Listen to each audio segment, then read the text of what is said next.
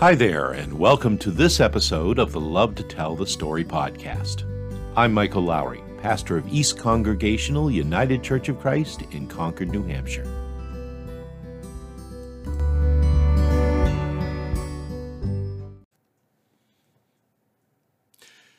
Maybe it's because we're starting out a brand new year with all its mystery and possibility. Or perhaps it has to do with the fact that I'm realizing I'm now beginning slowly, mind you, ever so slowly, to creep into the latter phase of my middle aged years. But I have to confess to you that lately I have been asking myself a question that I would wager a guess most of us have asked at one time or another. And the question is this Just who am I in the scheme of things, anyway? Seriously. Wouldn't you agree with me that this might well be one of the single most crucial questions you and I face over the course of our lives and living? Understanding, of course, that this is not merely a matter of name, rank, and serial number, the knowledge of one's credit rating or PIN number, it doesn't even have to do with whether one happens to be a dog person or a cat person. No, this is a question that has to do with the search for self it's nothing less than the very quest for one's own place amongst the conflicting claims and utter confusion of human life. I guess that's why a question like this is not reserved for the young, but also for those of us who, well, let's just say those of us who have gained a bit of benefit from additional life experience. It's a question to all of us, surely. In fact, it's what the late author and journalist Gail Sheehy referred to as the one continuing, never ending, lifelong crisis of identity. The who am I that's asked all the way from womb to tomb, through one passage to the next. Simply put, it's figuring out exactly who and what we are in the scheme of things and it can be a long process, a very long process, and it's by no means easy. And what makes it all the more difficult is that literally from the time we're born and continuing up to today and beyond, there's always going to be some person, some group, some cause or another, some social or political manifesto out there that proposes to answer that question for us. In other words, to give us an identity, as it were, forged in their image. For instance, pick up any magazine at the checkout line of the supermarket, or for that matter, turn on your television or fire up the internet, and the message you're going to find there is crystal clear. That we are to be beautiful, physically perfect, sexual beings who live wholly unto the idea of pleasure, popularity, and affluence. Never mind that such an ideal is not only unattainable, but also potentially dangerous, unacceptable, really. Nonetheless, that's the image that all the advertisers of the world would seize upon. Madison Avenue would, in fact, convince us that we are all merely consumers, that we're makers and spenders of money, and that our primary purpose in life is to accumulate all those things that make us just like those people on the magazine covers. And that's not all. It really does go on and on. We're told, for instance, by the business and academic world that who we are is defined by what we do. More to the point, by how successful we are at what we do, even if that success comes at the expense of family, friends, or even God.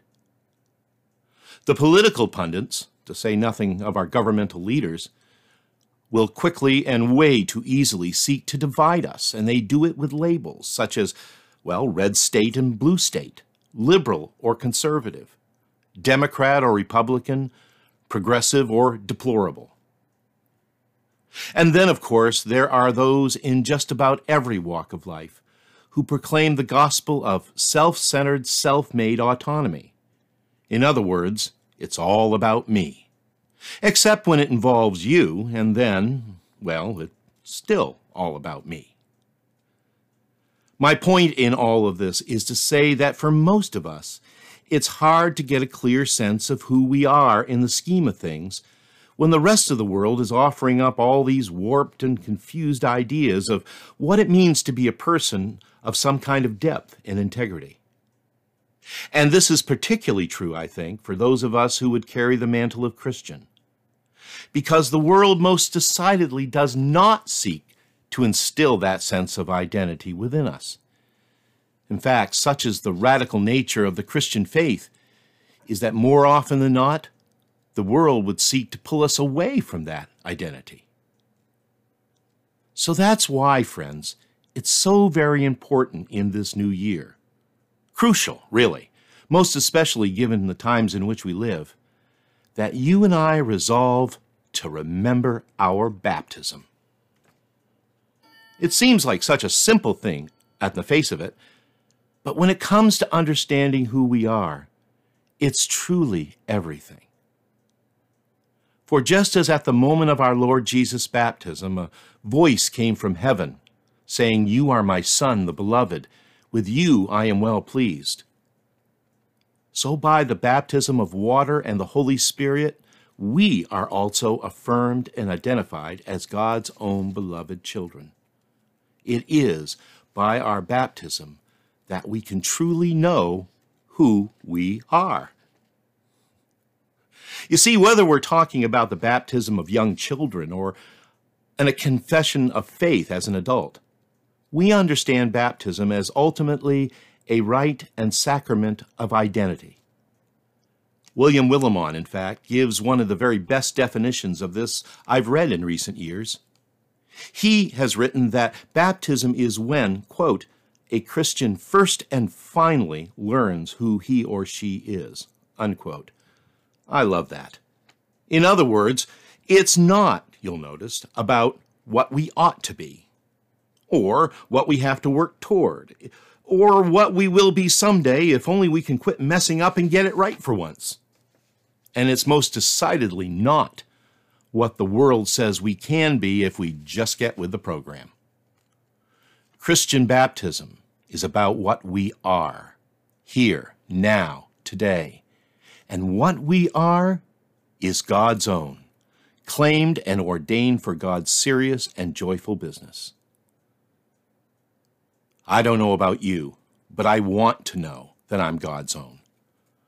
Moreover, given the cacophony of mixed messages that I keep hearing from the world, let me tell you, folks, that I need to know that. I think that's why I've always gravitated towards uh, the reading from Isaiah, from chapter 43 because this is one of the great and eloquent reminders from Scripture of who and whose we are. Thus says the Lord, it says there Do not fear, for I have redeemed you. I have called you by name. You are mine. You are mine. What a powerful message that is. And the thing is, it has always been a powerful message for God's people. Now, we need to remember once again that this word was directed to the people of Israel living in exile, a people living miles and miles from home, their city having been destroyed, their faith fading into little more than a distant memory, their very existence as a people in danger of fading away. Isn't it interesting, by the way, that so much of the messages proclaimed all throughout the Advent season, in the story of Christmas, and now in the season of Epiphany, were not only directed to God's people in exile, but which also still resonate with us here and now. Seems to me it's a pretty timeless message. Understand that these people of whom we read in Scripture were unsure of who they even were anymore and that alone filled them with a sense of fear and dread that they thought would never go away. And we can understand that, can't we? Isn't that, after all, one of the most common fears that almost everyone shares? To be completely and utterly alone in the world? I'm remembering a classmate of mine from my seminary days who apparently as a teenager spent a short time living on the streets. I say apparently because the truth is she didn't talk all that much about it. In fact, all I ever remember her saying is that first she learned a great deal from the experience, but also that the worst part of it was that she felt like nobody. Can there ever be anything worse than being nobody? With no identity at all? As Dylan used to sing, like a complete unknown, with no direction home, like a rolling stone? Well, so it was for Israel. But now, in the midst of their worst fear and their greatest despair, comes the assurance of the Lord. Do not fear, for you are mine. When you pass through the waters, I will be with you, and through the rivers they shall not overwhelm you. When you walk through fire, you will not be burned, and the flame shall not consume you.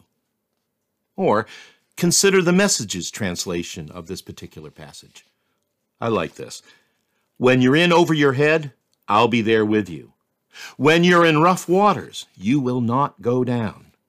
When you're between a rock and a hard place, it won't be a dead end because I am God. Get this, your personal God, the Holy of Israel, your Savior. I paid a huge price for you, God says. All of Egypt with rich Cush and Seba thrown in. That's how much you mean to me. That's how much I love you. I'd sell off the whole world to get you back. Trade creation in just for you. That's just how much we're loved. Turns out we're not a nobody, and we're more than just anybody or even somebody. We are precious and honored in God's sight. We're bought with a price, named and claimed as God's very own, so that He might love us today and tomorrow and for all of life, now and eternally. And to seal the deal, as it were, He sent to us His own beloved Son, Jesus, so that by and through Him we might always know just how deep God's love truly is, and how by that love we can come to know ourselves as we truly are. We are, you see, ever and always, in all things and in all ways, God's own. Well, yes, I know. The fact is is that all of us can claim a whole lot of identities over the course of our lives. We're sons and daughters. Uh, we're husbands and wives. We're parents and grandparents. We're known by what we do for work and the things we enjoy doing. We're known by that which we believe in and by the causes that we're passionate about. We're known by the words we speak and even more so by the actions we take. And sometimes we're identified by the kinds of friends we have, but most especially by the kind of friends we are. The truth is that every one of us can answer that question. Just who are you anyway? And we can do it in a wide variety of ways. But here's the good news, beloved is that at the heart of who we are is this pervasive and enduring truth that we are first and foremost, each and every one of us, a child of God. That is the one identity that gives shape and color and form to all the other names and all the other roles that we can ever carry. It is our baptism. This affirmation that we've received that we are God's own. It is that affirmation that tells us and tells the world around us everything that's ever needed to know about just who and whose we are in the scheme of things. It seems to me, you know, that one of the central reasons for coming to worship as we do on a Sunday morning is that in coming into the presence of our Lord, we are reminded of our true identity, so to speak. Sometimes that reminder comes in the midst of a hymn or a song that we've been singing. Other times it's found in the spirit of prayer. Maybe it comes in a verse of scripture that you're hearing for the very first time or else hearing in a brand new way. Sometimes it comes in a sermon, who knows? Or for that matter, it might be in the realization that as you sit in that sanctuary, you're surrounded in a room full of kindred spirits. Well, friends, it's a brand new year. And maybe you are in the need of reminding. And if that's the case, I pray that our time together in the presence of God serves as a way of, of reconnecting with who you really are, as opposed to who and what everything and everyone else in the world has told you you are, or maybe expects you to be. I pray that this will be the day that, that you get back in touch with the one who has loved you enough to make you his own. I can't think of a better way to start off a new year than that. So don't be afraid, God says. I'm with you. I will be with you till the end of the age. That's how much I love you. Don't be afraid. Remember who you are. Be it resolved, beloved, that we remember our baptism. And as we do, may our thanks be to God. Amen and Amen.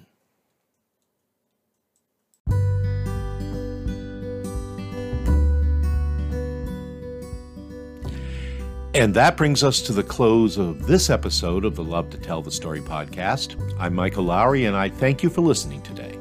And until next time, stay safe, be well, and may God bless you with a great day every day. We'll talk to you soon.